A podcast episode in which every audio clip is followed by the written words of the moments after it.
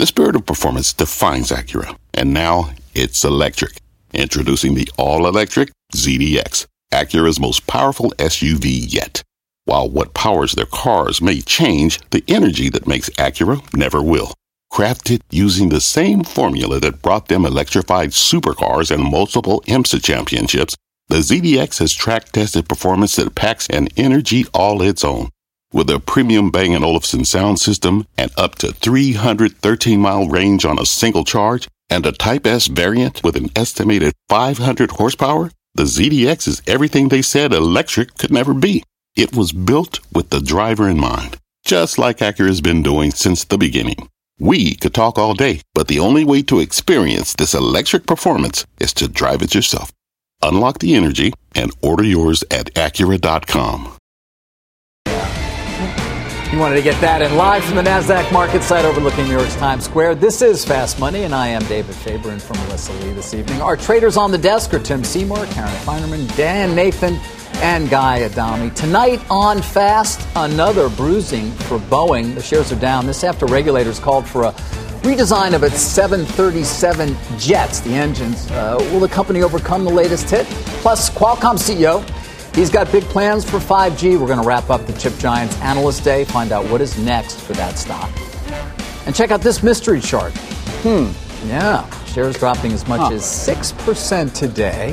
what made this company take a turn for the worse? The traders are here to break down the outlook for this name and a lot of others. We're going to start, though, with retailers. That was the story. Certainly this morning when we were on Squawk on the Street at the beginning of the trading day, the ETF that tracks the space falling nearly 2% was his worst day in more than a month as retail earnings kick into high gear. So tonight we bring you the good, the bad, and the ugly in today's. Oh, wow. Yeah. Got sound effects and everything here. Retail wreck. Let's start with the good. All right, TJ Maxx did manage to buck the broader trend. It closed the day in the green. This after it had a beat on both the top and the bottom line. But then there was the bad. That's Home Depot. It did get hammered this after missing revenue expectations that also cut its 2019 sales forecast. But the ugly, that is reserved for Kohl's. The share is down 19%. It posted its worst day in more than two years. We should also note we just got results from Urban Outfitters. You can see it there. That stock clicking down as much as 14% in the after hours. This after reporting a miss on the top and bottom lines. So, of course, the question today is retail pain company specific, or is it telling us something about the consumer as we head into the Christmas season? Guy. David, no, no, no, no. That's not how this works. If we make it to January, and I say if, because in TV, as you know, anything could happen. Yes. But if we make it, it's 13 years. In those 13 years, this is your maiden nice voyage. Yes. Maiden voyage on fast money. It is. They never Compliment. asked me. What no, can no, I say? It's, I it's wanted incredible. it so badly, and I because you're the you're the Mount Rushmore of CNBC. I mean, you're the Clint Eastwood of the good. Of course, Joe Kernan would be the ugly, the Eli Wallach. I hope he's watching right now. I don't think Thank it you. says anything Thank about the consumer, David. I think it's company specific. I mean, on the other side of that coin, you look at a Nike that's been on fire. Lululemon continues to go higher. You mentioned TJX. That made an all time high, 21 times forward earnings. I don't think that's ridiculously expensive. Home Depot, they blame strategic initiatives, but you know what? Comps missed revenue missed. That stock looks like it wants to trade back down to the August low, which is 200. So, although I would love to say it's an indictment of the consumer, I don't think it is. Well, and, and, if you think about Home Depot, first of all, this is a company that's trading at 22 times next year, and, and it had rallied significantly into this print. Um, their comps, actually, I don't think were as bad as people want to make them out to be. You know, ultimately, they finished October somewhere around a 5% comp. They were expected to come in for the entire quarter at 4.6, and, and this was far from a disaster. So I think you get to a place where, uh, think about things driving uh, home improvement, think about refis and HELOCs and everyone, all this data we're getting coming out of a low interest rate environment. The, the same same wind is at the back of Home Depot. You just have to question how much you want to pay well, for this. I'll just say this. If you're looking at the forward estimates, if I'm looking at Q4 for fiscal 2020, that's the current quarter at Home Depot, I see a down year over year earnings and sales Ooh, print. Listen to you. That's the first time I've seen that in Home Depot in, in, in years, maybe five years. So, you know, maybe the guidance was a little bit sandbagged. Maybe um, and, you know, analysts have kind of moved those estimates kind of low. But if they were to actually print their first down EPS and sales quarter year over year, that would be a seminal moment for retail, especially in this leg, especially when you consider how much heavy lifting these big cap, um, large cap uh, you know, big box guys have done. When we think about it, what is it? it's Walmart, it's Target, yeah. it's Costco, and it's Home Depot. Best and Buy. kind of like my MAGA complex in tech. For all intents and purposes. You might want to tell David what your MAGA complex is. oh, that's the, uh, David, Tell if you're going to be around That's not what you here, think. That's not what you uh, think. The, the, Microsoft, the Apple, the Google, and the Amazon. We oh, call I it. see. I think You've your got, partner on Squawk on the Street has a Fang thing or something he's like got, that. Yeah, he's got. Yeah, we got MAGA here. and he has Watch also, which you just mentioned as well, which oh, right. is okay. Walmart, Amazon, Costco. Oh, you didn't know that one Yeah, yet. Target. You're getting yeah. party. Uh, yeah, we do that one. You don't watch it? No, but, but, but in a lot of ways, no, I do, of course. But I, I think it's really important when we think about retail is that we know that these mega cap big box guys are doing most of the heavy lifting, just like MAGA and tech. But I, I, think also there are some winners. I mean, you talk about Nike. That's a, that's obviously a very big player. But we had you know names like Ralph Lauren doing well. To me, I, the Kohl's was really the most interesting. I mean, it, Home Depot was priced for perfection or near perfection, and and so it was only you know it's off five percent, and you sort of re-rate the multiple a little bit as well as the earnings being a little light. Kohl's was priced for mediocrity mm-hmm. and missed by a fair margin and it was hard to really get excited about some of the things that they say they're excited about. And now it trades at under 10 times earnings. I mean, but and it doesn't see it, it's cheap, but it really should be cheap. But, uh, and I, and I, it's seems very to be a bit of a credibility problem there. I mean, listening to the call this morning as well, they talk about the promotional environment, pricing, right. particularly yep. in women's, and what it means going, trying to establish some momentum. They did have an up quarter, at least. I mean, a tiny, fractionally, right, a fraction, and, but not enough. I don't after... know what the Amazon arrangement will do for them. Actually, it doesn't seem to it be doing that much right I, now. I know in it's early. Of traffic in, yeah. I, you know, they talk about they are getting traffic, but and it's a different customer than normal be normal uh, that, than their demographic. So that's probably a good thing. But it didn't. I didn't get the sense it was adding to the bottom line. Well, you know, David, you asked, or the, the, the, question posed is, is there something wrong with the consumer if you look at a Kohl's and if you look at a Walmart? And, and the answer is absolutely not. I mean, think about, we had some housing numbers this morning uh, reinforcing, we all know where the job market is. We know where wages are in a 3 to 4% growth. So uh, with Kohl's, I think you get back to a case where, again, the big box stores, that's a ridiculously competitive environment. We're overstored. I mean, Walmart is finally going back to beating everybody on price. There's no margins here. The only place that they're getting growth is in terms of their grocery business. And, you know, that's not a way to get excited. So Kohl's, Kohl's was the loser of this bunch at one point till it, it, it started to outperform. Uh, and I think you're going back to relative performance and relative value, where I think Kohl's stays behind those two. Certain point, though, valuations do matter. And I don't Listen, one thing I say all the time, I don't know, David, if you agree with this, but never underestimate the U.S. consumers want to spend. It doesn't mean they should be spending. So I don't want to confuse health with their want to spend. I think they're two entirely different things. I mean, I think the consumers as strapped as they've been in the last 10 years. I think consumer debt to GDP is probably north of 50%. That's unhealthy. And if you ever get a downturn in the market, they will stop spending on a dime like we saw last October, November when the market went down 20%. But in the absence of that, Valuations matter, and we've talked about Costco for a while. Carter Braxton Worth, you might be familiar with his work. He's on the Parthenon of the charting business. You might be. You uh, know, anyway. You might be very confused when you yeah, hear about well, the Parthenon. But at any rate, back yeah. in April, he talked about Costco and the move higher, and that's exactly what's happened. But into earnings in December, Costco now at 32 times forward numbers. I mean, that's getting way ahead of its skis, I think. Yeah, but let's separate, like, you know, what the consumer might or might not do in this holiday season and what the stocks are doing. And, and, and again, you know, last night, Gary Cohn, the former uh, national economic advisor to Trump, he was asked a question on this program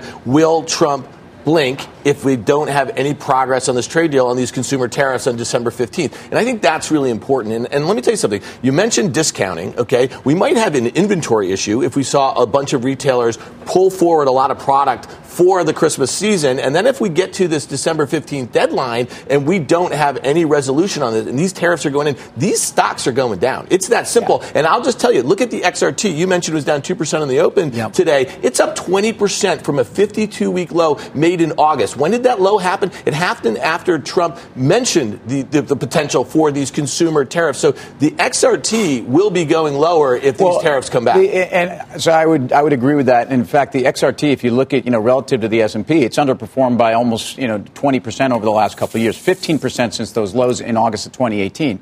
So, uh, you know, how you're measuring the consumer in retail, though, I'm not sure it's through the XRT. Um, because, again, the XRT has not been the vehicle that I think has been gauging. Some of these things have been outperforming. And look at big cap tech and look at Amazon. You know, that's really Walmart, isn't it? Right. And uh, now, I noticed today, I mean, Macy's and Nordstrom, you know, your mall based retailers in particular are the ones yeah. that they take it out on. I mean, neither one reported a number today. We're going to hear from, I think, Macy's soon. Right. Uh, but they were down over 6% today because they're in the mall. You look at Kohl's, you wonder, and boom, they're down. Macy's, uh, that's got to be Macy's, right near a new low, right? Macy's is now over 10% yield, yeah. which is kind of extraordinary considering, I mean, 10% yield and their debt does not trade like it's in distress at all. So there's some giant discount. Yeah, but did you guys see Terry Lundgren, the former CEO of Macy's, yeah, on, on, yesterday. on, yesterday. at Melissa's yeah. show? And what did he say when he left? The, he was loaded up long Macy's. That hasn't worked out well. But what did he do? He bought Walmart, Costco, uh, Costco, and Target. right. He did say he was. He had enough Macy's. He still had enough. yeah, that worked fair. out well. Speaking of uh, Walmart, by the way, and sticking with retail, we did hear from one of the world's biggest retailers. In fact, today, Walmart CEO Doug McMillan said not everything is moving 100% online. Check out what he told the panel at today's CNBC Evolve event.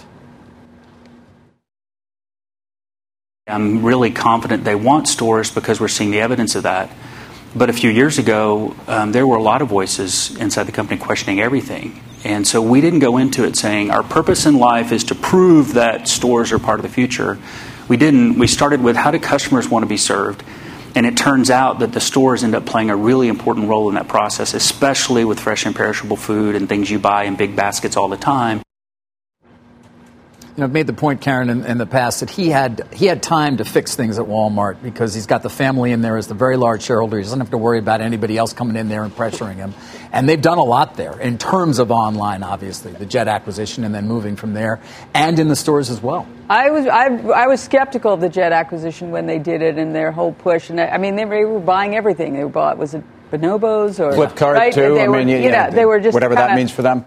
I don't even know buying willy nilly, but he really has done an extraordinary job. He also had a lot of money, a lot of money to be able to do it. I, I mean, they're really competing head to head, and I mean, they seem to have great momentum. The stock's a little bit expensive. I own Target. It's uh, hopefully on the same trajectory, but just a little, uh, little more. Uh, the best thing, priced. the best thing that ever happened to the stock, though, is is that they threw their hat in a big way into online, and and they had to, but but you know they're almost getting uh, some bit of an Amazon multiple, they're not even close. But I'm saying, you know, to get the benefit of, hey, we're in a growth part of our business, and relative to our core business, this is showing 30% growth. That's something that the stock has been rewarded on. But, but I would repeat that Walmart's growth in groceries, um, which is a losing business for them, is it's getting people into the stores, and that's great. But in terms of comps, you know, it's not really pushing them over the edge. Real quick, though, 6% earnings growth in Walmart with a 23 forward doesn't make sense. Now, right. you can say that for the last $20 in the stock, and you've obviously been wrong wrong. At a certain point, it matters. Target tomorrow might be the tell on the consumer. I, I, listen, I don't know how you're going to have this conversation and not mention the fact that Amazon is down 13% from its 52 week highs made uh, over the summer. When you think of the rest of the MAGA complex all trading at new all time highs just this week alone, I just think that's pretty interesting. For and what? No, I mean I, for the rest of retail, what's, what's because, because, because Amazon was that darling. They were the ones forcing the change over at Walmart, over at Target. And to your point before, as AWS becomes a smaller percentage of their sales, they're relying on just what they can do, how they can flex in retail. And we know that one day shipping has been a tax in this company. Well, they're spending a lot of money, they're right? They're in an investment yeah. cycle again, which investors sort of yeah. Well, they're, they're, they're in the penalty box for now. Yeah. Yeah. Um, the multiple divergent guy is interesting though in retail. I mean, Kohl's at 10 times, Costco at 32 times, Walmart at what you said, 23 times. Yeah, 23 times. times. I mean, Target actually but what is the one that makes. to do? The higher multiple stocks are the ones you want to seemingly own. Yeah. Until you don't. And you know how fast things, I mean, you could say this, remember Under Armour, everybody wanted to own it at a certain multiple. Then it stopped on a dime. I mean, when multiples matter is when you got to get out of the way because things go a lot further down than people give them credit for, in my opinion. All right, we're going to hear more from, by the way, the Walmart CEO, Doug McMillan, tomorrow on Squawk Box. No kidding. How about that? Learn here, yeah, 7:30 a.m. Eastern. I know you'll be watching that. I, am always very closely tuned to that. I'm sure. Coming up, more headwinds for Boeing. Federal regulators calling for big changes to the company's planes. Full details are ahead. And later, hanging up on AT&T, we're going to take you inside one analyst call that did send that stock you see down four percent today. We are live from Times Square It is in New York City, I'm told, and there's a lot more fast money right ahead.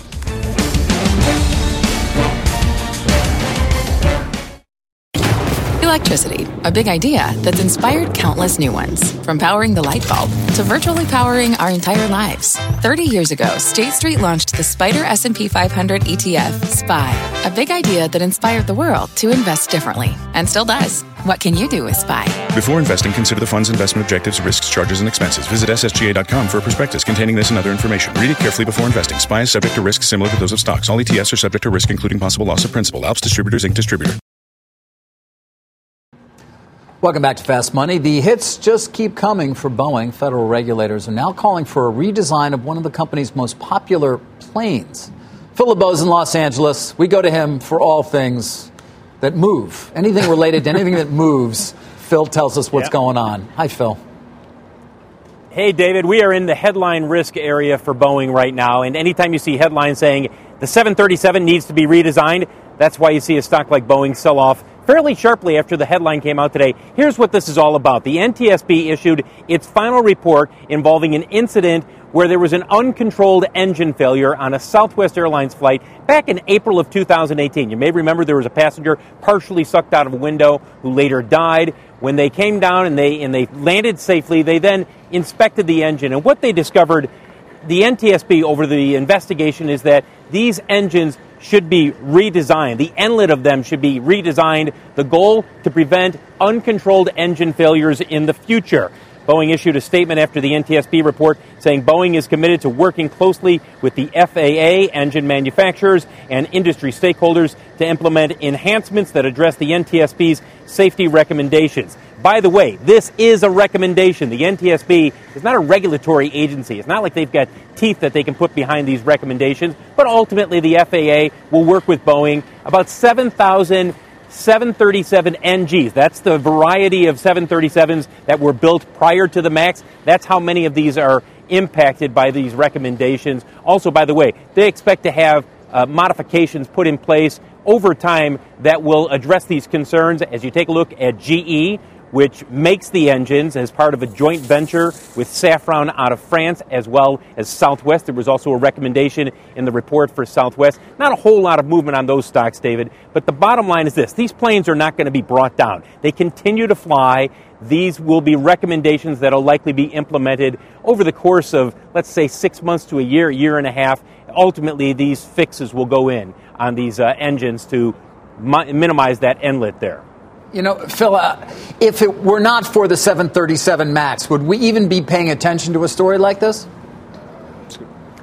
Well, because it was an incident in which a passenger died, yes, it would get some attention. Do I think there would be a sell off if it was not the 737? Absolutely not. When this stock went down earlier today, I immediately started calling people in Washington as well as at Boeing, as at GE. It was very clear that this was, you hate to say a standard NTSB report, but that's what it was. They looked at it and they said, these are the recommendations. These planes are going to continue flying. It's not like they're bringing these planes down. It's not that they're unsafe.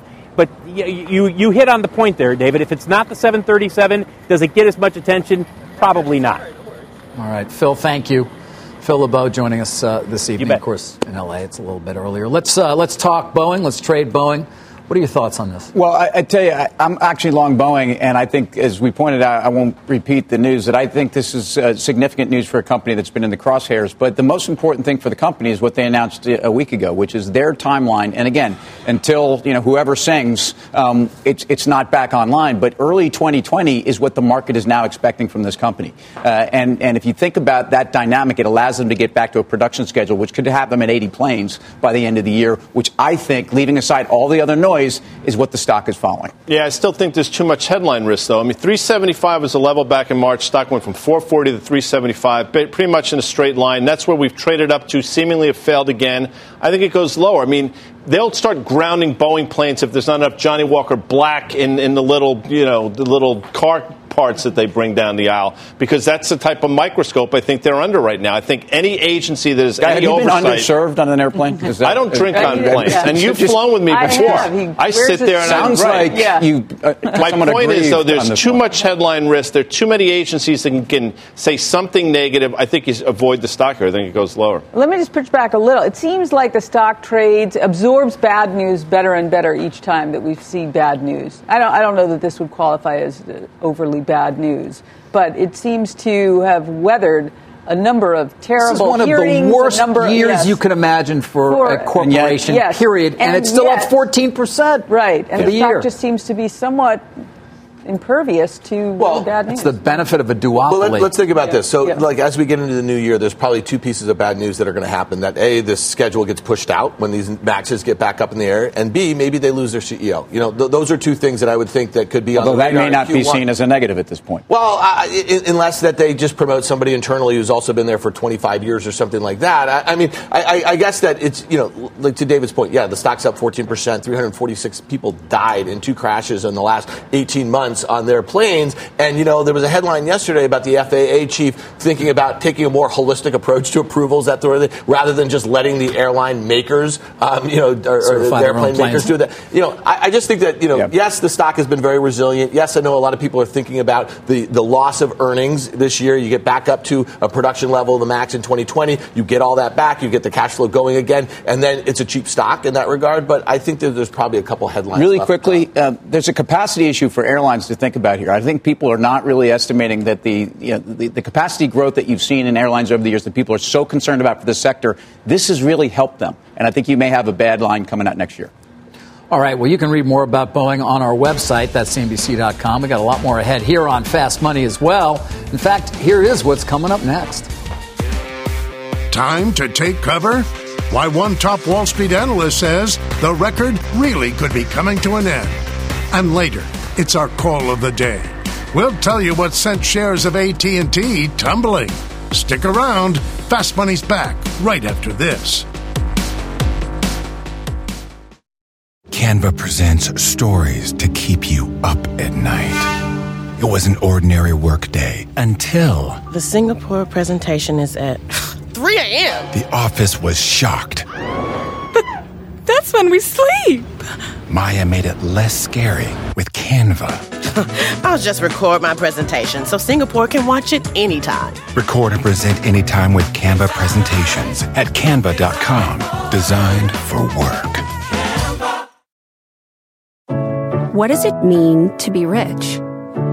Maybe it's less about reaching a magic number and more about discovering the magic in life. At Edward Jones, our dedicated financial advisors are the people you can count on for financial strategies that help support a life you love. Because the key to being rich is knowing what counts.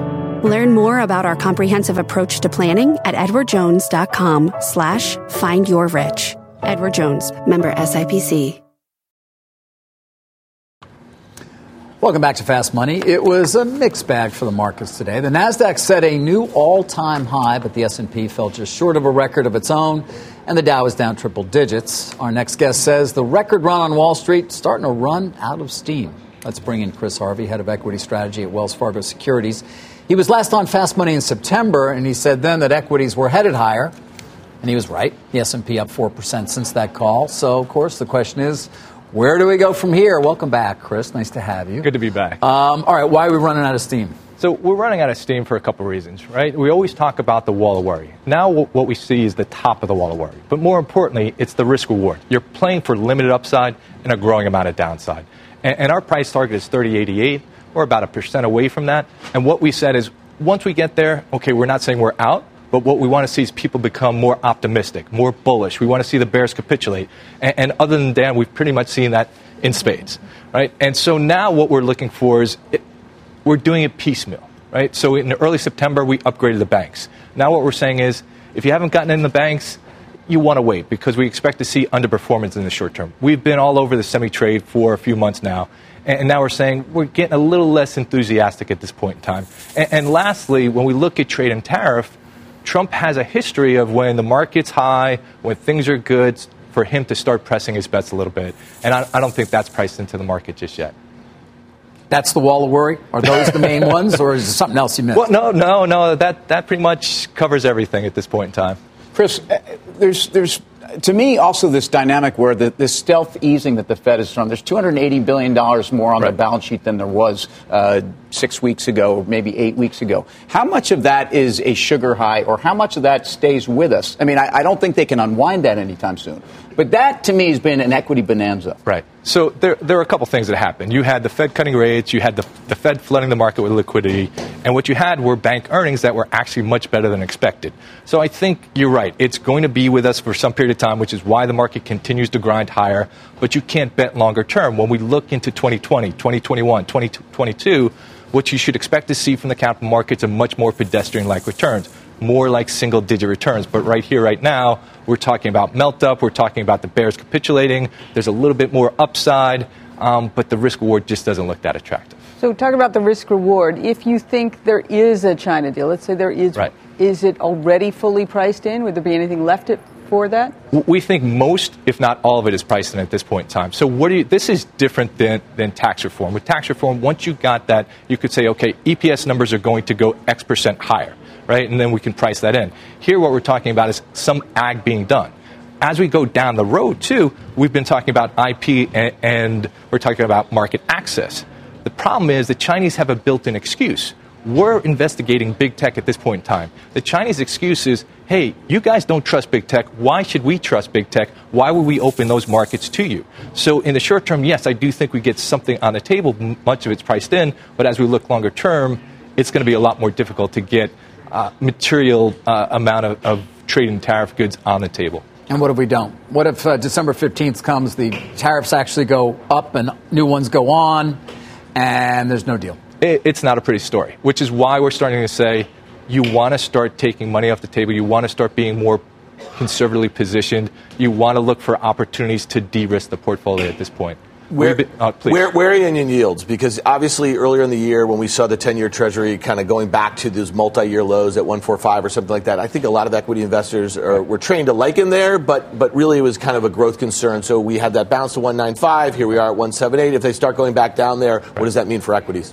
What that means for equities is uh, what that means is it's more of a risk on environment right? So we should start to see equities be a, a, bit more challenged. Multiples should start to be compressed. You should start to see more of your low vol trades start to work out. You should start to see your high growth work out, and you should start to see value roll over. But more, more importantly, you should see the market roll over. Chris, thanks.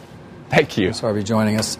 Guy, what do you make of the market right now in terms of where it stands to this China point, the China trade deal. I, I, you know, I find it a little surprising, perhaps, that we haven't given up more with, with some negative Shocking. headlines lately. Yesterday, Eunice Yoon reporting that you know Chinese officials are sort of saying, eh, we may just stand back and see what happens, and yet we've gone higher. Yeah, I'm, I'm shocked by it because I thought if you had told me that news the night before, I said the S&P's had been down 35, 40 handles, and it wasn't. Then Gary Cohn on our show last night talks about the president will absolutely not flinch on December 15th, which I happen to agree with. I don't think we're any closer to a deal today than we were back in March, but the market doesn't seem to care. So I'm shocked that the VIX has a 13 handle and the S&P is at an all-time high. Quickly, though, the Russell is measured by the IWM. That topped out in August 2018 around 173. We've had a nice run, but we're nowhere near those levels. So the Russell's telling a much different story, in my opinion, than the broader market. This 160 level in the IWM, it's topped out a number of times.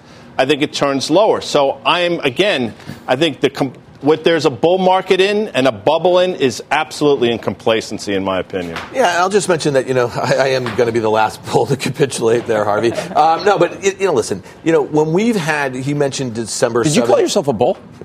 no, he'll be well, whatever. Uh, the, up, the, upshot of it is, uh, you know, at late 17, after we had that tax cut, we just saw the market explode. Right? It just seemed like like everyone just threw caution to the wind. And what happened? We spent nine months after that really milling around here and not being able to make any progress progress. And then they went back and they made a new high, and then we dropped 20% in late 2018. So, you know, at the end of the day, I think that these kind of complacent markets, Guy just mentioned VIX at 13, people are not pricing in any risk to a non deal happening, sets up when you are at all time highs for these sorts of corrections. And I think a lot of bullish strategists are starting to suggest that we might see that pullback maybe back towards 2,800 in Q1.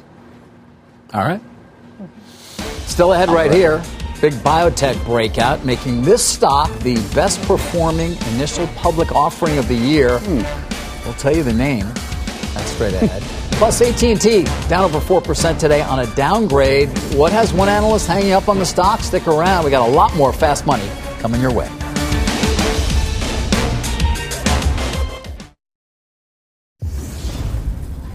Welcome back to Fast Money. Check out this move in Karuna Therapeutics. It was up more than 34% today. That's not the big move, though. The stock's now up. Is that is that right? 650% in the last week. Sometimes, man, the moves in these things are incredible. Why? Well, successful trial results for a schizophrenia drug. Karuna went public back in late June. It is now, as you might expect, the best performing IPO of the year. Guy, you flagged this stock. Good yeah, I'd love to. Well, no, no, I mean, good for, if I flagged it a week ago, that would have been good for me. But we talked about it over the last couple of days. But I mean, just to put it in perspective, this is not a small company. I mean, the market cap now, I think, is north of a billion and a half dollars, maybe closing in on two. They Really? priced three now. They priced a secondary yesterday, a 2.1 million share secondary. After the close, the stock called at 96. Typically, that would have been somewhat detrimental. Stock closed today up another $30. It's incredible. And I'm not going to tell you to run out and buy this because that's not what we're here for. But it points out that I think there's still there's a lot of viability, there's still a lot of opportunity in biotech. And you look like a company like Amgen, which very quietly is making all-time highs with still a very reasonable valuation. I think people have gotten scared at the space because of all the political rhetoric, but you see in a name like that and other names that are starting to get their mojo back that this this space is still very viable. So let's say you owned it going into the last week, Karuna. Oh, you got to take the money, as they said in the in. You got to take Good the bad money and Nelly, run. Steve, Steve Street. Miller I mean, band.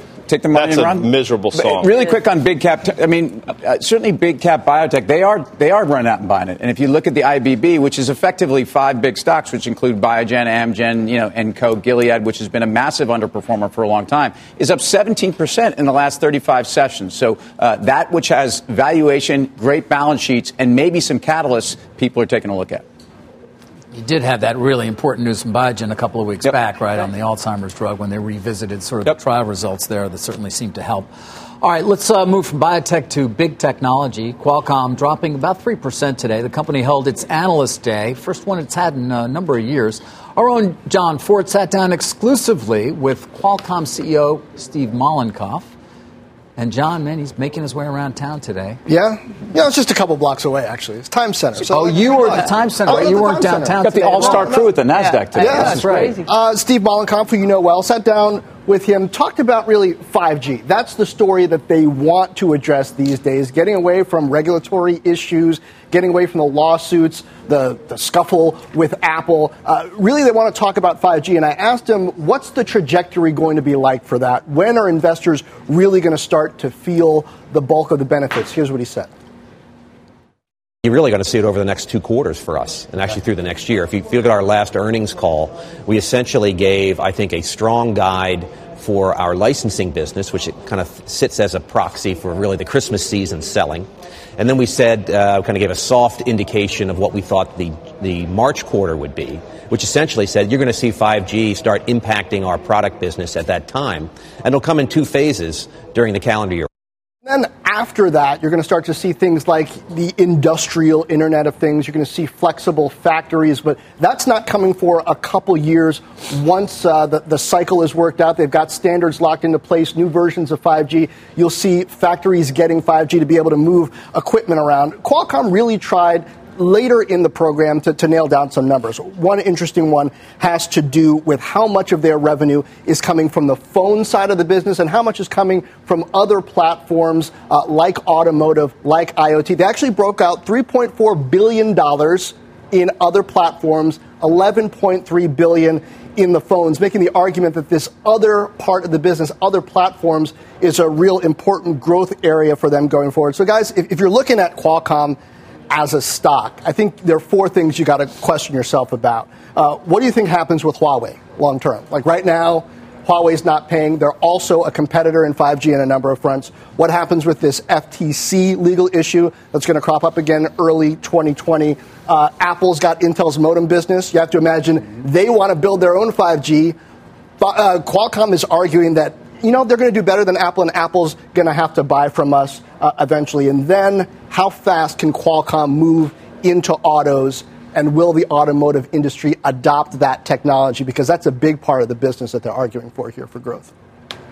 The NXP deal was going to be a key part of that yeah. before it died. Yeah, and NXP, I mean, you see they're moving on. Buyback uh, yep. today. The stock has been up quite a bit this year, but now Qualcomm's saying, hey, we don't need them. Look at the size of our automotive business on our own. We're already at scale. $3.4 billion. They're going to be at the Consumer Electronics Show touting what they can do in auto on their own in January. We'll continue to see them telling that story. Let me ask something. So, the, as they diversify away from smartphones, is that a better margin business? I mean, it's I know it's few businesses, IoT and car.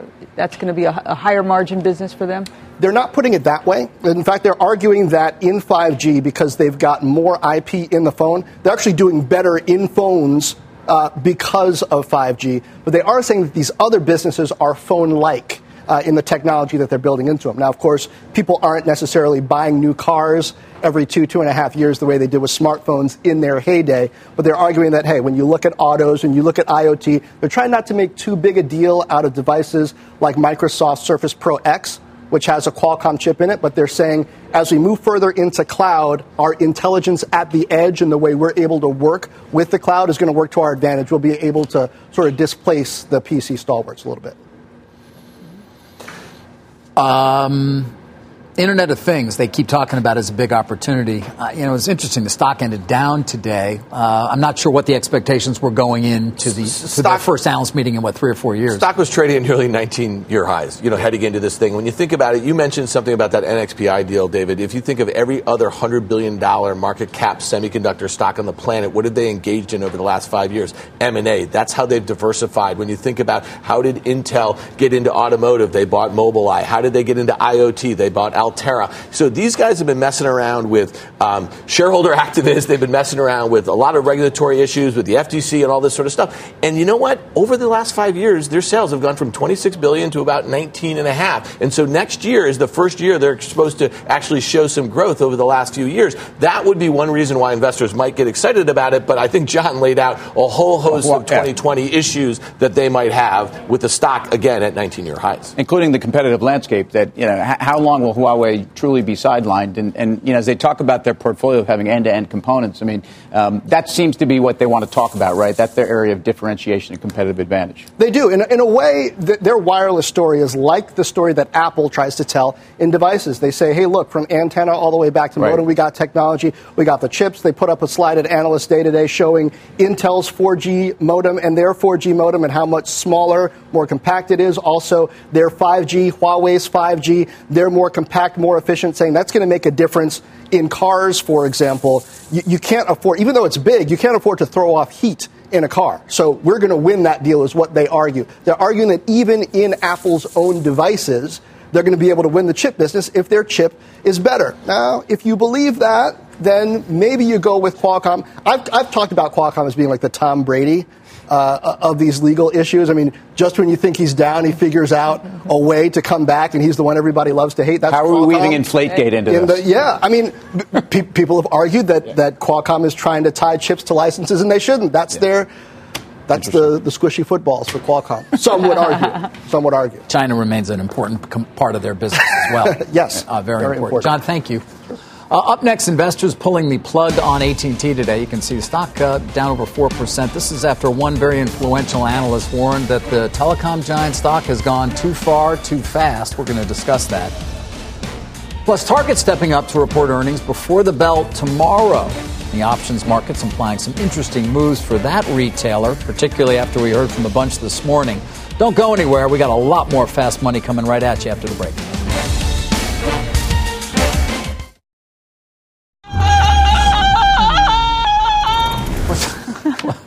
That's the sound. Is that every show? it happens all the time. every show. Not every it's show. usually Guy doing it. Okay. Yeah. I was, can if you want. Welcome back. By the way, it is time for the call of the day. Shares of AT and T down more than four percent. This was after a downgrade at MoffettNathanson.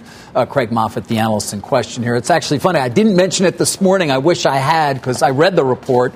It was interesting, Tim. You know, he's looking at 60% of the business is DirecTV. It's the Warner Media assets. He's talking about the fact that they have put out there a 1% growth rate overall and saying, well, 40% is a wireless, wireless, business. yeah. Can it grow fast enough to offset what he believes are going to be continued declines, not just at Direct, but also at Warner Media?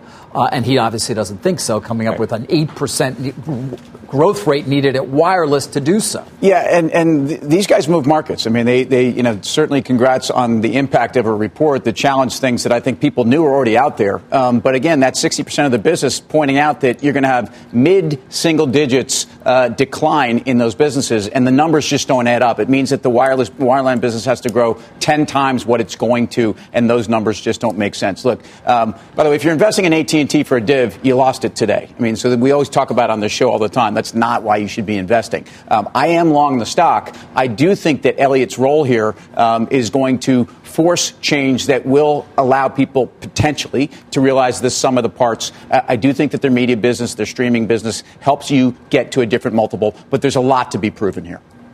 Stock went from 30 to 40, though. I mean, that's a huge move for a name like AT&T over the course of the last few months. So good for them for doing this. At least they're doing it at a level where maybe it makes sense for the downgrade. And, and to your earlier point, they move markets. I can understand why you would be somewhat skeptical of this name, but I think in terms of balance sheet, they're not we're nowhere near as poor as they were six to nine months ago. Zero So- rate environment is very good for a company like yeah, that. I think it's interesting though. We talk about this. We talk about what Disney's done, kind of vertically integrating here. Um, we obviously know Comcast has done the same thing. They've been buying content that has the distribution. You know, AT and T was rewarded this year for actually making that acquisition. The stock massively outperformed Verizon, and I think a lot of people have called into question Verizon's strategy over the last couple of years. Some of the acquisitions that they've made and just seemingly written down to nothing. So, you know, AT&T got that benefit. I know the Moffett guys were all over this, you know, for, for this year, but I think it gets to a point, even in a zero rate environment, they have $190 billion in debt. They've taken on tons of debt every major acquisition they've made. And sooner or later, when that wireless business is declining the way it is, then you have to start thinking out how do they manage that debt load. Well, that's going to be a key question. If, in fact, they really hit some rough road ahead in terms of expectations not coming in where, or numbers not coming in where as expected, particularly for some of those, uh, for the entertainment assets. Obviously, we know Direct continues to bleed subscribers, although they did indicate to me last time that was going to be the bottom in the last quarter in terms of subscriber losses. Up next, Target uh, hit its mark, or will it hit its mark, really, is the question. The company does report earnings before the bell tomorrow. Why the stock could see a big swing on those results. We are live at the NASDAQ in Times Square. Much more fast money still ahead. Welcome back to Fast Money. A huge lineup coming your way on Mad Money tonight, including top execs, Salesforce, there's Benioff, Square, NVIDIA, and RH. That is the company formerly known as Restoration Hardware. Hmm. RH. Yeah, RH. Jim It's- just it's asked the RH CEO, it's a lot of letters now, about the big stake Berkshire Hathaway reveled in, or actually they revealed it, but it said, it said Revel maybe they're revealed. reveling in it too. What's up? They're very they could be excited. They're very I would be excited back excited in with Omaha. RH. Here's, here's what the uh, RH CEO had to say. like Berkshire Hathaway, um, uh, you know, we're building a business that's really capital efficient, generates significant cash flow, uh, enjoys a low cost of capital, and is generating industry leading returns. So um, uh, somehow we showed up on the radar, and we're, we're just proud. Stock was a bit under pressure today, given that route in retail overall, but still up 51% this year. Karen, give me your take on the stock. I, I mean, it's it's got a giant short interest, right? So that's sort of interesting to me. That tends to push the stock up when good news happens, as you have forced covering. I don't know. It's I don't know it in here. It seems expensive, but it's hard to. I, I would not be short it. You wouldn't. A lot, a lot of people are though, for sure. And they are why? Just what's the what's the main that thesis? it's too expensive. The product is too expensive. They're not going to continue to grow like this. Uh, they're spending a huge amount of money on stores, on literally on the stores themselves. Or I mean, I don't know if you've ever been Yeah, to I've one. been to that one downtown. It's got It's the incre- restaurant on It's top. really yeah. nice. Yeah, It's really expensive, right? Yeah. I mean, to build and the product. Right. So It's a great new name, though. RH.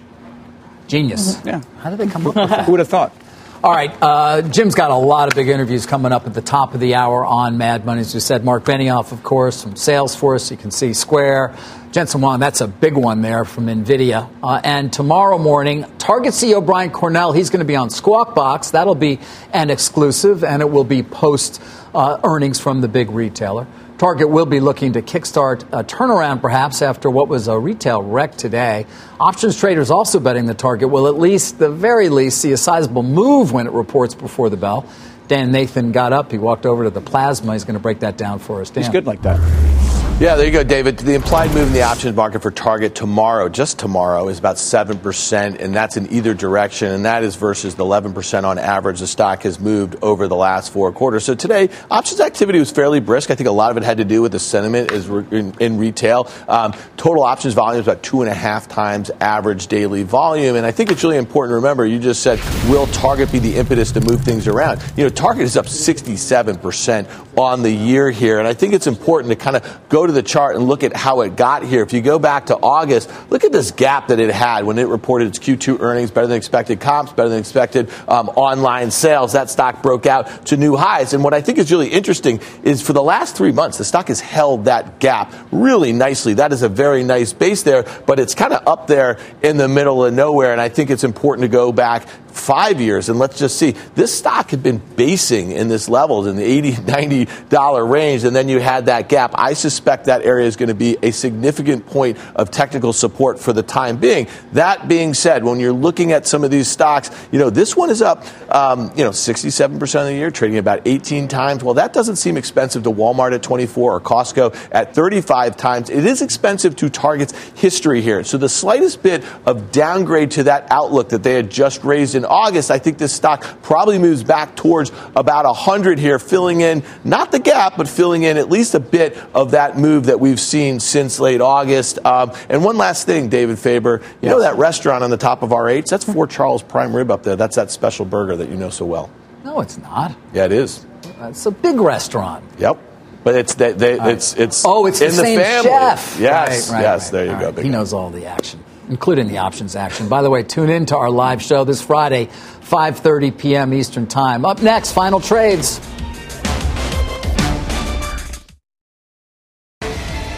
All right, no time for final trades because Nathan had to go through his favorite ah, restaurants. That's all for Fast Money. This has been a Dave. pleasure. Mad Money with Jim Cramer. Thank you, David. Boom. You're welcome. Thank you, David. Starts right. This podcast is supported by FedEx. Dear small and medium businesses, no one wants happy customers more than you do. So you need a business partner just like you. Like FedEx, who understands your passion for serving your customers because they have the same commitment towards you. That's why FedEx offers you picture proof of delivery, packageless and paperless returns, as well as weekend home delivery to 98% of the U.S. on Saturday and 50% on Sunday. See the FedEx service guide for delivery information. What's more, FedEx Ground is faster to more locations than UPS Ground. Trust FedEx for timely deliveries. See what FedEx can do for your business. Absolutely, positively FedEx.